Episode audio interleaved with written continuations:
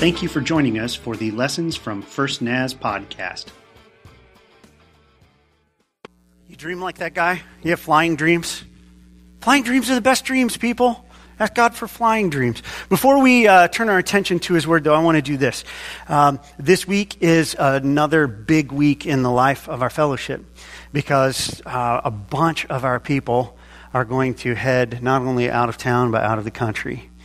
In the denomination that we're a part of, the Church of the Nazarene, we have uh, a program for involving people like you and me in the worldwide mission of the church. It's called Work and Witness. And uh, anybody who's a part of a local church of the Nazarene can join with other like minded folks, and they can find a project somewhere in the world and give their vacation time and some of their financial resources to help make it happen. This congregation has a long partnership with Work and Witness. And it, it, excites me. It's one of the things that drew me to the congregation when we were first just getting to know each other. Uh, Jim Gentry is leading a team of people that will be headed to Guatemala this week. Jim, would you just bring your team and stand right down front here for me, please? Okay, all of you that are in church this Sunday and uh, not home packing, come right down here. Just um, first, I'll have you face the congregation. Okay, I want somebody to take a picture of this, and then as they turn to the right and get the mug shot, you know. Okay? Take a look at this group of folks. And uh, Jim, yeah, yeah, this is good and appropriate. Jim, how many in your team? 17. 17. Okay, looks like most ish are here today, right? Wife's in the nursery. Wife's in the nursery, serving. Thank you. Shay's over helping with children's church. Yeah, fantastic. Well, um, work and witness team, know this. Uh, we're proud of you. We love you, and we're going to be praying for you. Um, also know that life will not go like you expect it to. Okay?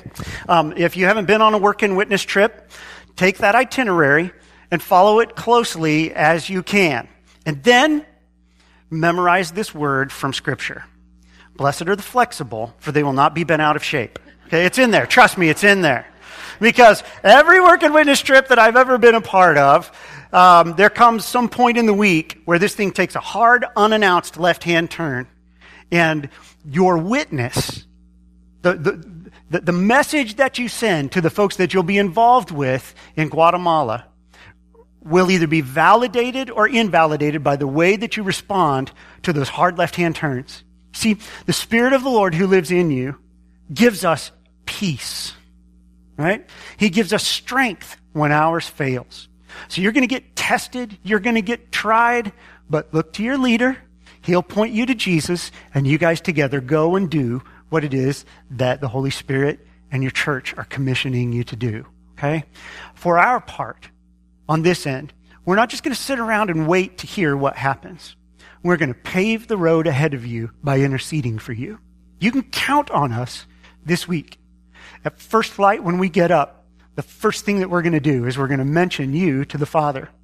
Ask Him to take good care of you and ask Him to use you to accomplish His purposes. You'll probably get more work done than you thought that you could. That's a common occurrence on work and witness trips. Um, but you're going to have some moments when the work just fades into the periphery. And you will recognize that God is on the scene and He's letting you have a front row seat on what He's doing.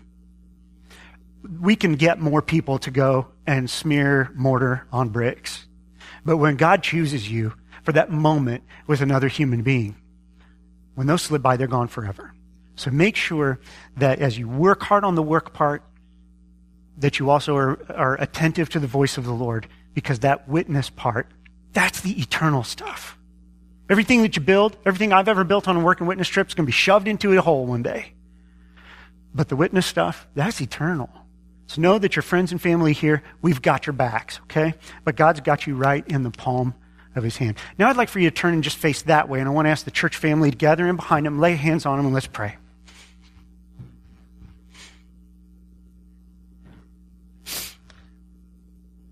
Jim, you're the leader. I'm going to get my hands on you, okay? All right. Gracious God, the chance to go and do this is a, is a real privilege. Most of the places to which we go for work and witness trips, um, we go to help people who can't afford to travel outside of their own town. It's, it's almost uniquely American to have the ability to participate in international travel. But I thank you that you called all these folks who stand across the front of this church to take their well deserved vacation time, to take their hard earned financial resources, and to point them the direction of helping the hurting, the suffering, and the poor. I thank you that you have given this church years ago a vision for continued participation in work and witness. We delight in it, Father. We ask, of course, that you'd protect our friends as they travel. We don't take it for granted. We ask that you'd grant them special favor with uh, customs and immigration agents. Could be some sticky spots uh, going in and out of uh, foreign countries, and this one too. So we just ask that you would you'd go before them and you'd help them to find favor with those who, who are in authority. When they get on the scene, Lord, the work's going to be long and hard. But your grace and your strength are sufficient for all things. So we're asking you to uh, bear up those who go when their strength fails. If they're hurting, we're asking you to bind up their wounds. When they get to the end of their temper, we pray, dear Lord, that you just remind them how patient you are with each of us. And above all, we pray for the people to whom our team goes. Lord, may they be, may the Christian brothers and sisters there be encouraged that there are some who came to help. And may the people who do not yet know you, who come across the path of these Lewiston Nazarenes, and they come to know you as Lord and Savior, convinced by the loving kindness that you have shed abroad in the hearts of each of these people your servants. Make it a time of great joy and great fellowship, and make our reunion sweet, where we can one more time celebrate the good things that you have done and give thanks that we got to have a little part in it. In your holy name we pray. Amen. Amen. God bless you. You're welcome. Yes.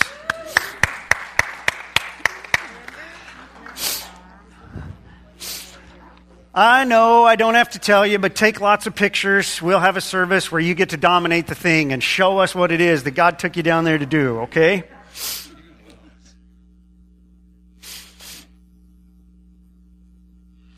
Well, if you're here at uh, First Naz for the first time today, we want you to know that we are really genuinely glad that you are here with us. We think uh, it's a good thing whenever people decide that they're at a place in life where it's time to check out God, Jesus, church, spirituality, faith, any of that stuff. And we think that this is a good place to check it out. A good place for you to uh, get a, a sample of what it means to be a follower of Jesus Christ. If you've uh, wondered what people do in these buildings on Sunday, well, it's a lot of what you've just seen, and then what I'm doing up here right now. But we're glad that you took the time to come and visit with us this morning. But I also need to uh, let you know that the section of the Bible that we're going to study together today is really kind of pointed at people who've already decided to be followers of Jesus. So if you're here for the first time, you're just starting to check out the whole God, church, Jesus spirituality thing, you might be off the hook this morning, okay? But all the same, I'm also going to be teaching a principle that I think can apply to people all across the board, whether you are a follower of Jesus or not. And so as you listen this morning, if you think that this might be something that would benefit you, maybe think about putting it uh, to work in your own life. If you're already a follower of Jesus, this is a lesson from the Bible for you, for us together, and it is a command. But I know as soon as I say command, people are going, oh man, I hate rules and not another one. Just um, take a big deep breath, relax for just a little bit, because I think you will find by the time we get to the end of the talk today that what God is trying to do in giving us this command from the book of Hebrews is He's trying to give us a break. And he's trying to help us come to experience some rest and some relief. First Naz has a mission, just one. It's this make more disciples for Jesus. And we understand that a disciple is somebody who connects with God and other disciples, who grows in their faith, and who serves other people as a way of life. The, for the rest of this summer, the months of July and August, the, the sermons, the lessons that I give, they are going to focus on the grow part of the equation. Okay? So intentionally, from here forward, over the course of the summer, we're going to grow together in our faith. And as we do so, we're going to be studying a series of passages from a section in your Bible titled the Epistle to the Hebrews. If you're not familiar with that language, epistle just means long, old letter. Okay? So it's a letter to some people that were described as Hebrews. Who were the Hebrews? The Hebrews were uh, a, a people of a certain ethnicity but they were also a people who shared one religion. They had been raised as uh, a part of the Jewish faith. But the letter is written not just to any old Hebrews and not just any old Jewish Hebrews, but specifically to some Jewish Hebrews who had, in the words of a Jewish Christian friend of mine, upgraded their faith to version 2.0 and had become followers of Jesus Christ. Okay? So these were Hebrews Jewish Christians, Hebrew Jewish Christians. But there was a, a, subset within that group that the letter was really written to because some persecution had broken out against the church of Jesus Christ. And a certain number of these Hebrew Jewish Christians started looking at this whole thing and saying, it's getting kind of tough. It's getting kind of painful. I'm getting kind of tired of all of the bad stuff that's happening to me because I'm a follower of Jesus Christ. Why don't we just talk a little bit about just going back to being Jewish people? Because I mean, it's the same God, but fewer beatings. So who's not going to be interested in that? The writer to the Hebrews is writing specifically to that group of people who are considering giving up on their faith in Jesus because life had gotten too hard as a follower of Jesus. And he was encouraging them to do a couple of things. First of all, this letter was intended to reconvince the Hebrew disciples that Jesus really is the one and that he's worth following. But he was also going in this letter to try to remind them to stick together, to hang together very tightly in a close knit group. Because from time to time, all of us, persecuted or not, end up getting tired. Or we end up getting distracted. We start to drift away a little bit from our commitment to Jesus and to other Christ followers. Sometimes people slip through the cracks. the writer to the Hebrews said, don't want that to happen. So why don't you do this? Hold on to Jesus. Hold on to one another very, very tightly. And so you'll see as you read the book of Hebrews, and I'd encourage you to do that over the course of July and August. Why don't you just point your devotional reading toward Hebrews and get through that book a, a time or two, you'll find that there's a series of of commands in the book that start with, let us, and it's an important point. This word together that we have here, that Scott talked about, the project that the Sunday school children did together, the worship banners back there, all their, the work of all their little hands. The word together is a key word, a key theme in the book of Hebrews because none of the commands in Hebrews, almost none, are intended for solo spirituality. They're not commands given to individual Christ followers. Instead, the writer to the Hebrews says, together, Let's do this together. All of you together see to it that none of you lose hope. All of you together practice these things. And so you'll find them in the book as you read it. It'll say, let us, and you might just kind of pull and plug in there. Together we do the following things. Okay? That's where we're going over the course of the next few weeks. Not uh, solo spirituality. There's room for that elsewhere in the Christian scriptures. But this is the group project of faith in Jesus. And that's what we're going to work on for the next few weeks. You in summer mode yet? Uh, you should have gotten there by, say, Monday afternoon, because baby, it was summer here on Monday afternoon. We had a bunch of us gathered to move Pastor Bill and Bonnie, and Brian brought us the glad tidings that it was 114 degrees in Lewiston. Ah, summer's here. It absolutely is. And for some people, summer mode means that they just go into this kicked back, slowed down pace, and they just kind of let life happen. But other people take a whole different approach to summer, and it means that it's vacation season. And that means that the travel and play schedules get thrown into high gear, and we start into this breathless sprint from camping trip to river day to family reunion to theme park to water park to fishing trip to softball tournament to back home, do laundry, maybe get to church once, twice during the summer, and back out there again to do all of the stuff. Have you said to yourself this week, have you looked at the schedule? Some of you did, I know. Looked at the schedule and said, I don't know how we're going to squeeze it all in by the end of summer. Right? Yeah. Um, some of us use summer vacation uh, to cram all of that stuff in there, and by the end of it, we're just used up, and we're just grateful for the breather constituted by a school year. wow. Wow, that's a strange perspective, isn't it? Summer vacation often doesn't produce anything that resembles rest for us. You know, a lot of people approach faith and spirituality the same way. This breathless sprint towards something. Something in their hearts and minds tells them that they're a very long way away from God and, and they're pretty sure that it's their fault. And even if they don't use the language of sin, well, all of us know that we've done things that are just flat out wrong and we really are hoping that God doesn't know about them. It has created what I think, what I like to call an uneasy distance between God and almost all of us. You felt that before? That gap that you kind of are glad he's there because you don't know if you could look God in the face. But at the same time, it makes him feel so far away. And there's this buffer, strange buffer of guilt and shame feelings where you and God just kind of seem to keep your distance from one another. A lot of people ignore that uneasy distance, but the truth is that we can't do it forever. And whenever the circumstances of life bring us to the place that we can't bear up under the estrangement from God, the distance, where we can't bear up under the guilt feelings or the shame any longer, there's something in us that starts to, to uh, bubble up and, and, and prompt us to action. The problem is we don't know what to do. There's something in our hearts that says something has to change. I have to do something differently, but we don't know what to do. And when we don't know what to do about the distance between us and God, about the guilt and the shame, you know what most people do? That's when they get all religious.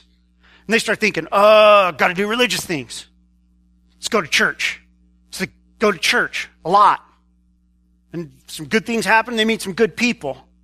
They still feel distant from God. Maybe brush up against Him a little bit here in a worship service, but they walk out the door and they go, God still seems far away. Lay their heads on their pillows at night, they still feel ashamed, still feel guilty. Wonder if God's going to hold all that stuff against them. So they decide um, that that's probably not working. They should try something else and try really hard. So they've been told that Christians are supposed to read the Bible. So they start reading the Bible only to find out that the Bible's hard to read. And there's some stuff in there that will mess with your head. Because if you just read it in short blips, it's just going to look like it's one giant massacre from cover to cover and bad people doing bad things to each other in God's name. There's names you can't even pronounce. And as you read the Bible, you find out that it's hard to read, and so you quit reading the Bible. Now you feel guiltier than you did when you started. So somebody told you you should pray, so you start praying every day, but you find out that um, God isn't a great conversationalist. He doesn't just go on and on and on and on. He listens a lot. And when he speaks, he usually speaks kind of softly or quietly. And he's not a big fan of small talk, and none of us are either when it comes to conversation with God. And so we, we've been told we're supposed to pray, and then we try it, and we feel like we're not good at it. And so we don't do much of that either and we feel guiltier. Give money, volunteer, whatever. We do a bunch of that. It doesn't seem to get us closer to Him. It doesn't take away the guilt and the shame. And so we do less of it and then feel guiltier yet. So if I get this timetable right, we felt a long way from God. We felt guilty and ashamed. We didn't know what to do about it. So we tried all kinds of religious stuff and none of that worked. And in the end, after all of my religious efforts, I feel farther from God, guiltier, and more ashamed of myself. It's no wonder people give up on religion, huh? There's an answer, and I want us to look at it today. Those things that we talked about, they can all be good things. They all have their place within spiritual life. But the ardent trying and the striving and the effort to push those things forward is never going to erase the uneasy distance between you and God. And it's never going to effectively deal with the fact of your guilty consciences. That breathless, self-defeating religion never was what God wanted for his people. It isn't from him. As we'll see in just a few minutes, from the very beginning of time, God has wanted a healthy, holy relationship with people. But get this, this is very important. From the beginning of time, God has always wanted a healthy, holy relationship with human beings. But He has always assumed that the responsibility to provide for that relationship was on Him, not on us. Let me say it again. God's always wanted healthy, holy relationship with human beings, but from the very beginning of time, He has assumed that the responsibility to produce that relationship was on Him, not on us. I'm sure there's some inner hallelujahs right now. I'm absolutely certain it's happening. Because somebody just got the point that this relationship with God that you've been trying to make happen for years of your life, you finally understood that God said, it's not your job. It's mine. Let's take a look at the word so we can see whether or not this is really true. How does a person work his way or her way into a healthy relationship with God? Trick question. I just told you you can't do that. Can't do that. You don't, you don't work your way into one. You do this. Everybody do this. Get your hands out in front of you just like this. Palms up. Okay? This is what happens when somebody approaches you at Christmas with a gift or when they come to your door with a meal. You just do this. Why? Because you want what they're about to give. This is the universal sign of thank you, right? It means acceptance. It means that I'm ready to get. I do lots of giving. At this point, I'm ready to get. This is the, this is the, the um, posture of people toward God. Because he says, I've got a relationship. I got something that I want to give you. You don't have to go get it. I'm going to bring it to you. And you receive. You accept. Okay? Um, listen to this. The writer of the Hebrews put it this way. Under the old religious system, he's talking about the Jewish sacrificial system. Under the old religious system, the blood of goats and bulls and the ashes of a young cow could cleanse people's bodies from ceremonial impurity. Just think how much more the blood of Christ will purify our consciences from sinful deeds so that we can worship the living God. Isn't that what the religious people were looking for? They were looking for the uneasy distance between them and God to be, to be bridged. They were looking for the, the shame and the guilt to go away. He says here, just think how much more the blood of Christ will purify our consciences from sinful deeds, from guilt, so that we can worship the living God. For by the power of the eternal Spirit, Christ offered himself to God as a perfect sacrifice for our sins.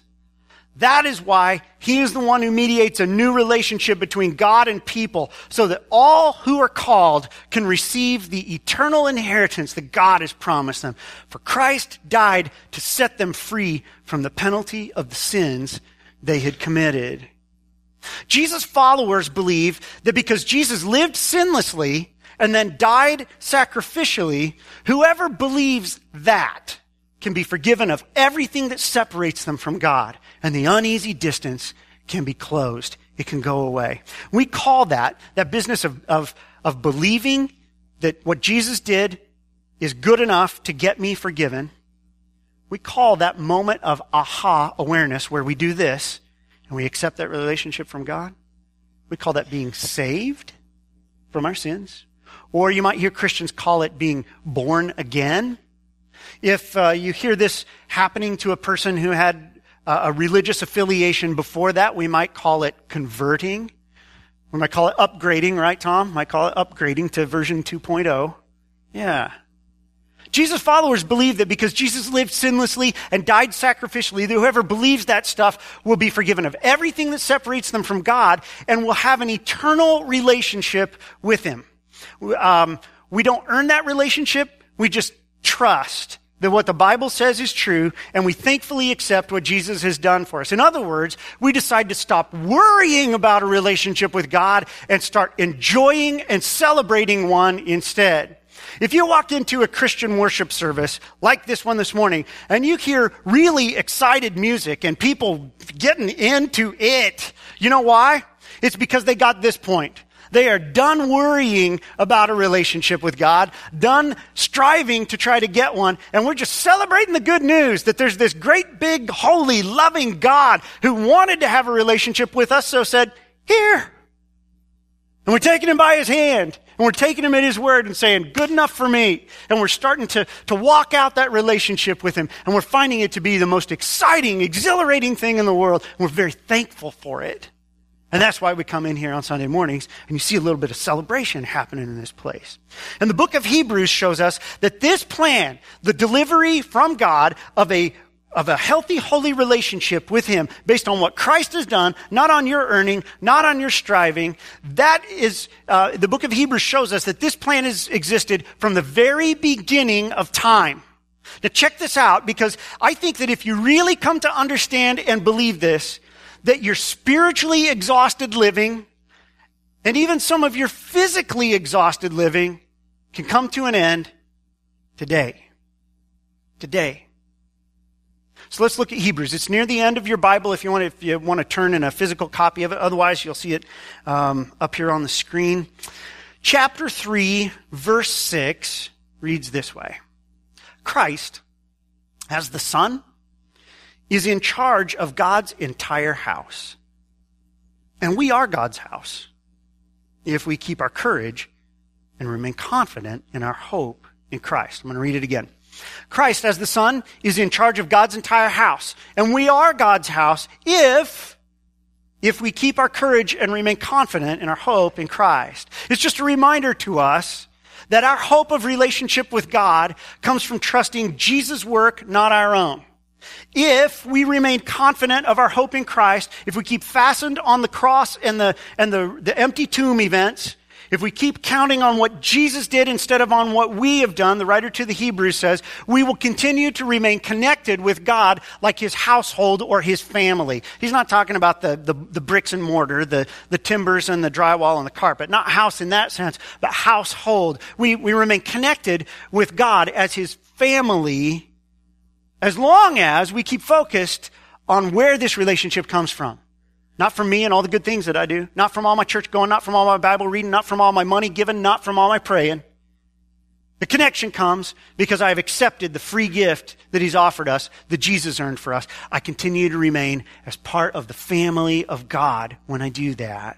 Later on in that chapter, beginning in verse 14, we read about an ancient period in the life of the nation of Israel. They'd been living as slaves in Egypt for about 430 years, but God freed them and said that He was going to do something miraculous for them. He was going to take them on a little field trip. They could walk it in a couple of weeks' time, even with all the, the elderly and the little and the weak and the infirm. They could walk it in about two weeks' time, and He was going to take them to another country that He had promised to their forefather Abraham. And He said, There are other people people who live there, but don't worry about it because I have revealed myself to them and they have rejected me. They have continued to be sinful and be more and more and more sinful, sinful enough that they're infecting the neighboring tribes with stuff that I can't mention in front of women and children. He said, you know what I'm going to do? I'm going to punish them and I'm going to run them out of their land. I'm going to give it to you. And then you just live faithful to me. And all those people around your borders, they'll see how good life is connected with me. They'll join you. And through that plan, I'm going to bless all the peoples of the whole earth. They'll say, what other people have been so privileged just to have their God with them? We want in on that action. So, great plan. Doesn't that sound like a great plan? God takes them on this trip. He runs them over there to the border of that land, and they look and see that there are indeed people still living there. And they decided that God just simply couldn't be trusted to do what he said he was going to do. Problem is that when they got to the border of that country, they lost confidence in God. They didn't think that He was strong enough to help them. They didn't think He was loving enough to continue to provide for them. And they didn't think that He was going to be faithful enough to remember His promises. So instead of crossing the border into that country, into that new free life, that new restful kind of life where God just delivers it up for them, They instead decided to retreat back to this harsh desert where human life is barely sustainable. And they spent about 40 years out there, nomadically wandering around the desert, afraid that God was going to turn his back on them. And over that 40 years, an entire generation of these unbelieving people died off. See, God had a restful plan for them. Just move in. I'll take care of the, you, you just show up. I'll, I'll move you in. But instead, when they said God can't be trusted to do what he said he'd do, they went and worked themselves to death for 40 years. Because I'll tell you this, when you're in the desert, packing water, it's heavy. It's eight pounds a gallon. You're going to go through a lot of it when it's 120 degrees out. Or, you know, just an average Monday in Lewiston in the summer, right? You're going to go through a lot of it. Yeah. You're going to cook some food. You got to have some firewood. But if there's uh, no trees for miles, wood cutting gets a little more difficult. And most people don't like to cook their food over the dung of their animals. So, you know, got to pack some firewood. Got to get up in the morning and God's going to rain down food from heaven, but we got to pick it up and then we got to process it and do all that stuff each day.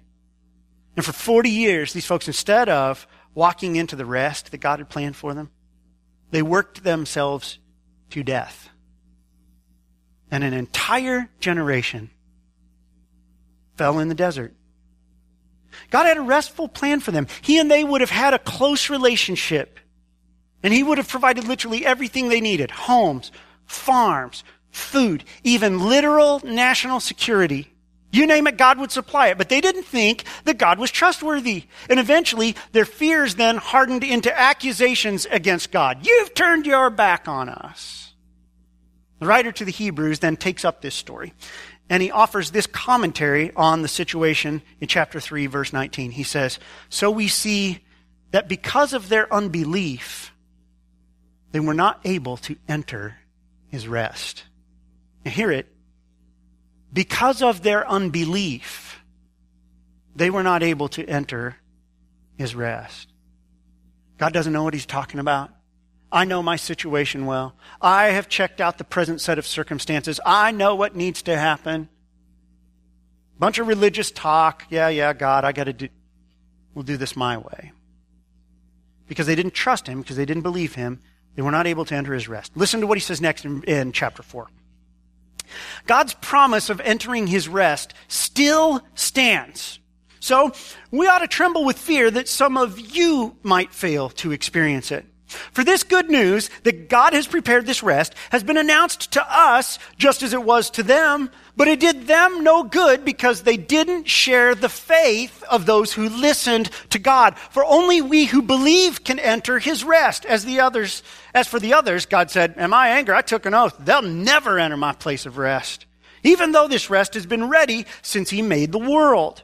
We know it is ready because of the place in the scriptures where it mentions the seventh day. And here he quotes Genesis, first book of the Bible. On the seventh day, God rested from all his work. But in the other passage, God said, they will never enter my place of rest. Let me kind of untangle that for you. All along, from the very beginning of time, God has planned to provide a way for there to be healthy, holy relationship between himself and people just like you and me. In chapter 4, verse 3, the writer put it this way This rest has been ready since he made the world. And there, like I said before, he's referring all the way back to Genesis, where we read that God rested on the seventh day of creation. God then explained this whole resting on the seventh day of creation thing to Moses, the leader of the people who were doing laps in the desert. When he was giving him the Ten Commandments, he explained it this way. He said to Moses, Remember to observe the Sabbath day by keeping it holy. You have six days each week for your ordinary work, but the seventh day is a Sabbath day of rest dedicated to the Lord your God. On that day, no one in your household may do any work. This includes you, your sons and daughters, your male and female servants, your livestock, and any foreigners living among you. For in six days the Lord made the heavens, the earth, the sea, and everything in them. But on the seventh day, he rested. That's why the Lord blessed the Sabbath day and set it apart as holy. That's Exodus chapter 20. So, at the story of creation, we have the interesting fact that the God whose strength is limitless and who therefore needs no rest took the seventh day to rest, to stop working. When he hands Israel their national charter, the Ten Commandments, he brings up the rest thing again and says, I rested as an example to you, and now I want you to follow my example. I want you to rest. Rest is a holy thing, and both your bodies and your soulish parts need it. So observe it. Do it. You don't understand it yet. You're going to think it's just a bunch of religious, ceremonial kind of things, but I want you to trust me when you don't understand. I want you to trust me that my heart is good. I want you to trust that I'm wise. I want you to trust that I'm just doing this to provide for you a healthy, holy relationship with me. So do it. It'll pay off. I'll explain later. But they didn't trust him, so the people of Israel, for the most part, just treated that day like it was any other day. They called it the Sabbath, but they were all the time trying to sneak around, do a little work on the side because, you know, you got to take care of yourself since God's not going to. A matter of weeks later, however, he's, he's got them near the end of this journey. He takes them to the border of the biggest rest of their lives, where, where he's going to give them the cities and the farms and the crops and the orchards of Palestine, but they don't think he will, as I told you before, so bam, they don't enter God's rest. They instead choose 40 years on a very hot treadmill of sand. Hmm. God's response was, well, if you believe me, whatever I say to you, you can rest. If you don't believe me, you never can get any rest because I know you. And you'll just keep trying and trying and trying and trying and trying to earn or secure something for yourself. See, people usually don't believe that life can be as simple as trusting God to keep His word. So, we usually try to get the results that God promises by working at it ourselves don't we? One of the ways we work at it is by getting all religious. Striving, striving, striving. The writer to the Hebrews said that God has always wanted people to relax into a life saving relationship that He offers, but that people that don't ever trust Him, well, they can't have the rest. They can't get what He offers, and they can't get the rest that comes from trusting Him to do it.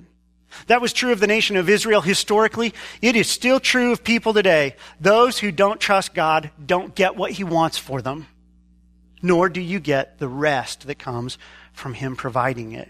But those who do trust God will get what He offers, and restfully so. So check this out some rapid fire statements from the fourth chapter of Hebrews. Chapter 4, verse 1 says, God's promise of entering his rest still stands. Verse 3, we who believe can enter that rest. Verse 6, God's rest is there for people to enter. Verse 9, there is a special rest still waiting for the people of God. Doesn't it seem like this idea of resting kind of a big deal to God? It is. He keeps trying to get people to rest. From what we've read in Hebrews today, we can see a thread that is woven throughout the fabric of time. God rested after creating the world, even though he didn't need rest. Hmm, maybe he was trying to make a point, huh? Yeah. God rested even though he didn't need it. At the giving of the Ten Commandments, he reemphasizes the rest day, the Sabbath day. It's special to him, set apart by him as holy. Still doesn't tell us what the point of it is, though. Just a few weeks after that, though, he he led them to the border of the country that he promised to give them. And he said, Why don't you rest? Why don't you trust me? I'm giving it to you. I really am. But they didn't.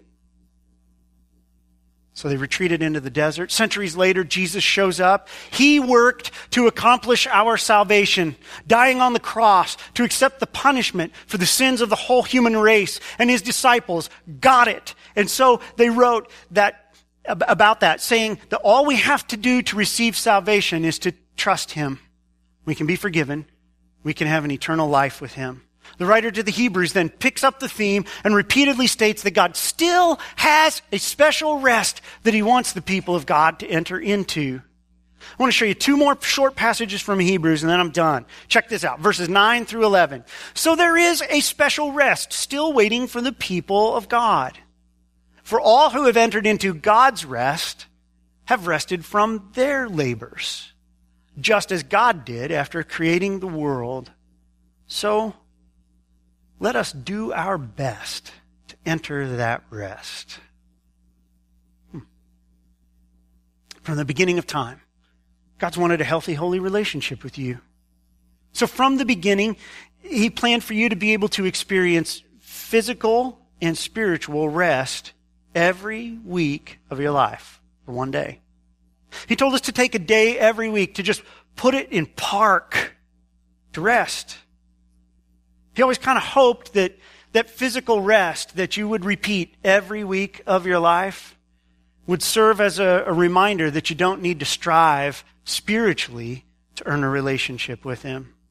So He gives us a command that each week you and I stop for a day and rest and remind one another of His love. Remind one another not to fall into thinking that we have to earn His forgiveness or acceptance. He set the example for us in resting himself, then gave a, a, a, reminder in the Ten Commandments, then brought about a real life historical example in the nation of Israel to show us how foolish and destructive it is to ignore his commands. He then picks up the theme in the New Testament and says, My rest is still waiting for you. Why don't you together as a people, plan to stop the bus one day a week. Just relax together. Remind one another of my love, my provision for you, my forgiveness, my acceptance. Why don't you do it together as a people? Make sure you rest physically as a way of reminding yourself of the spiritual reality, and that way it will become a lasting reminder to you. But you have to do it together as a people. You know why? Because if I try to practice Sabbath on my own and you go about all your work, you're going to mess up my Sabbath. Because you'll call me and want me to work. And the same thing's true on uh, the other way around. Is that if you decide on your own you're going to practice Sabbath, all the rest of us are going to go, who's the lazy guy? Right? When I was a small child living in the Bible Belt, he had what were called blue laws. And uh, saint and sinner alike observed blue laws. It meant that on Sunday, stores weren't open. Most restaurants weren't open. You could not get fuel on a Sunday because they closed Saturday night as well. And the whole world just kind of did this for a day. You weren't forced into going to church if you weren't church going kind of people. But the whole community decided that once in a while you got to stop. And so we had a day of rest. I miss those days. Because I'm convinced that I need them. Here's the American recipe. Work your brains out. Six days a week, maybe seven. Play so hard that you collapse at work the next day. Do that for 50 weeks out of the year. And then for two weeks, try to catch up. American rhythm, 50 to 2. God's rhythm, 6 to 1. Why is it that Americans suffer burnout? Why is it that Americans have uh, emotional collapse? I'll tell you part of the reason. It's because we think we're smarter than God. It's because we don't trust Him. We think we trust our wisdom and not His. We've decided that 50 to 2 is the real recipe. And I'd ask you today, is it really working for you? See, you, you can't really enter his rest if you don't trust his wisdom. You can't really enter his rest. You can't really get the things that he wants to provide for you, and restfully so, if you think you're smarter.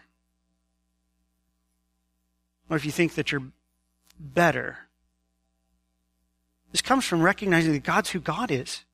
And I am not the God and I take my place under his authority, respectful of his authority, but recognizing his wisdom. And then honoring that loving heart of his that says, I just wanted to give something nice to you. I didn't have a harsh command. I wasn't trying to kill your fun.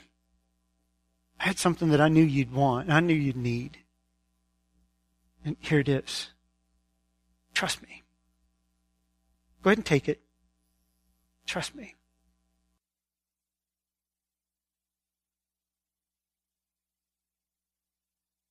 Hebrews chapter 4, verse 7 says, So God set another time for entering his rest.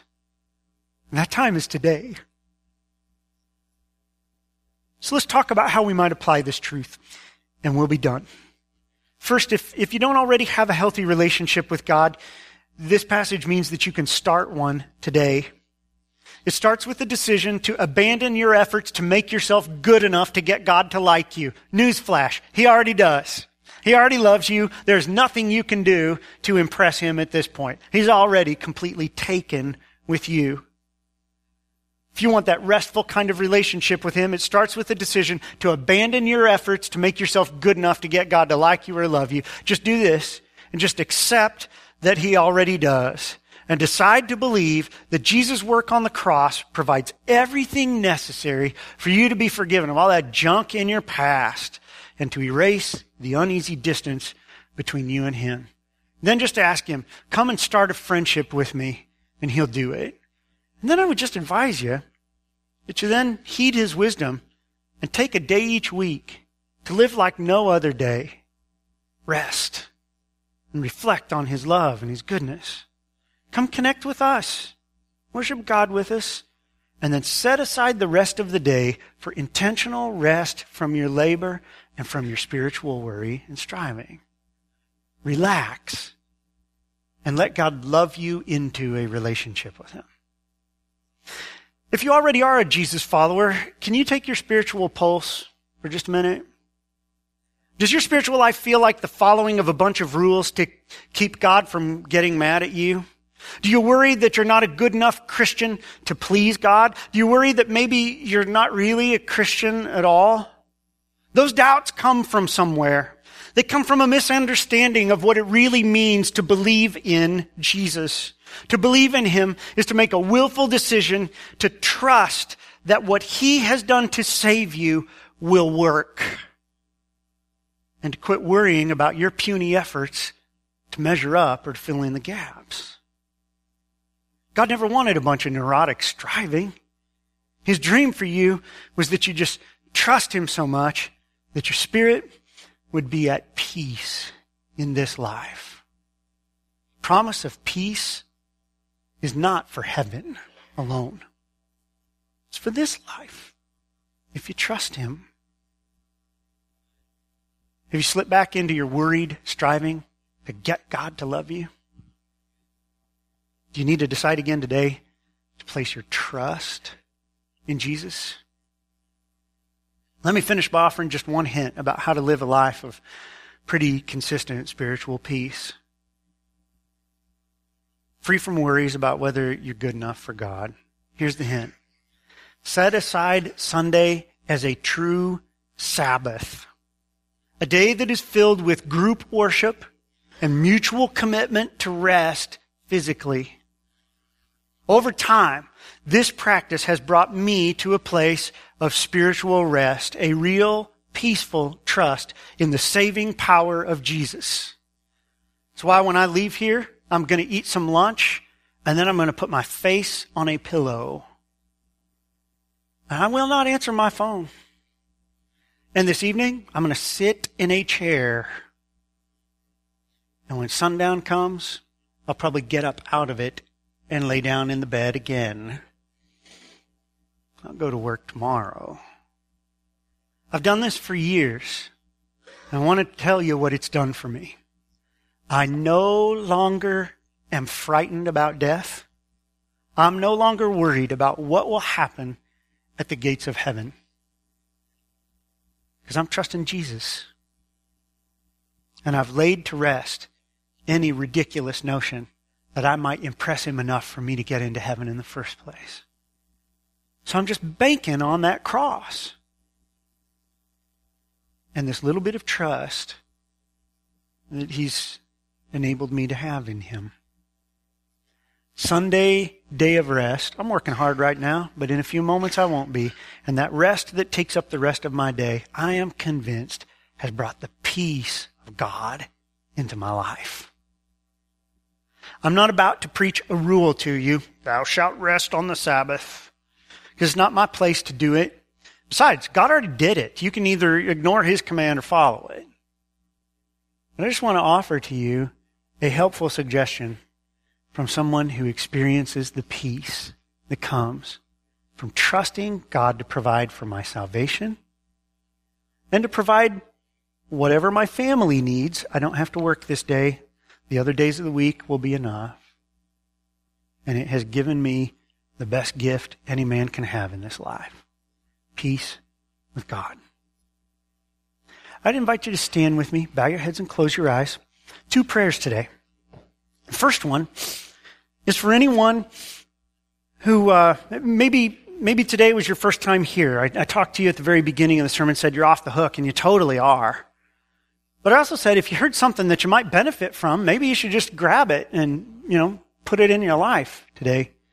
So I just ask everybody to bow their heads and close their eyes. And if you're a person who just came to check it out today, but you've heard something that interests you, and you say, "Man, I never wanted religion because it seemed like more rules. But if what you're telling me is true, and God already loves me, and He wants to accept me and forgive me, I want that. I'm going to accept a free relationship with Him today. If that's where you're at today, why don't you pray this prayer? Just kind of repeat it under your breath uh, or even in silence, I'll, phrase by phrase after me. God, I'm glad I'm here today. And it seems like you're here too. I think something came alive in my spirit today.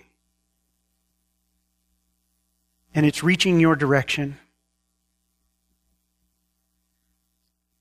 I want to have a real life. I want that uneasy distance between you and me to disappear. I'm tired of feeling guilty and ashamed. And I am done trying to impress you. But I hear you offer a free gift of healthy, holy relationship to anyone who will trust you. So even though it feels a little shaky, I can't hardly believe it's true. Today, I place my trust in what Jesus has done. And I ask you to forgive me and to come and live with me.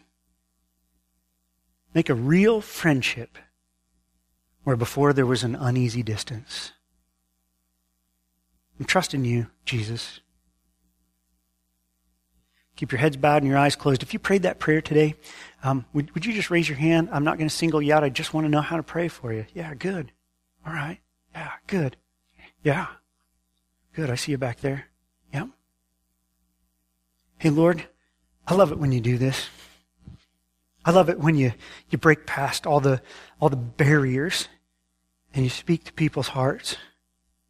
Would you help my brothers and sisters who just raised their hands to let out a big, deep, cleansing sigh? Ah. And to, time, and, to, and to take a rest, a break, to find a rest in trusting what you have done. Now grab a hold of them, God, and keep them close to you. Keep your heads bowed and your eyes closed if you would. Today, if you're already a Jesus follower, but you say, you know what? I, I live half scared of the day I die. I live, I live half afraid of what God thinks of me. I just can't, I don't know if I can try one more day. I heard what you said today, Pastor, and I think it's time for me to rest and to really trust God to love me and to give me eternal life. And today's a turning point for me. I'd like for you to pray for me. Would you just raise your hand so I can know how to pray for you? Yeah? Okay, good. Yep, back there too. I see you. Yeah, you bet. Yep. Lord, you see hands and hearts. And I pray that those who today have heard the good news that they can clock out and rest and let you love them into relationship with you, saving, eternal, healthy, holy relationship. Today can be the day that they experience it again. I pray that you'd make the rest of this day proof that you're real, that you just put a holy hush on their hearts and help us together as a people to trust you enough to decide as a community to obey your word in this thing. We'll worship We'll enjoy each other's company. And we're going to leave here to rest in you, Lord Jesus. In your name we pray. Amen. Folks, I thank you for your time and attention today. And I just want you to know that uh, in, in telling you that I've experienced God's peace, I don't intend that as, oh, look, I've spiritually arrived and I'm helping you poor spiritual dullards to get the point. It's just this I'm living the dream, people. And I want you to know the peace of God.